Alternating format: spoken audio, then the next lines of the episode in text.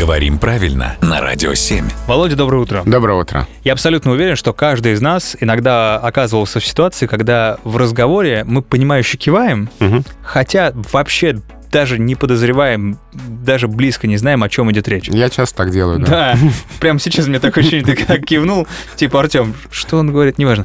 Ну так вот, я вот понимающе киваю обычно, когда говорят, э, вечер перестает быть томным.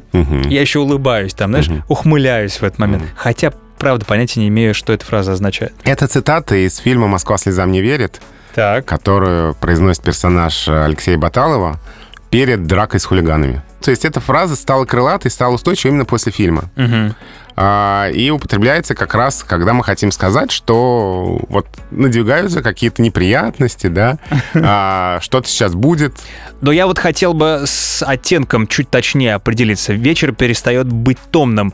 Это что значит? Это значит, что он становится каким-то, может быть, испорченным. Или просто непредсказуемым? Непредсказуемым, Мгм. да.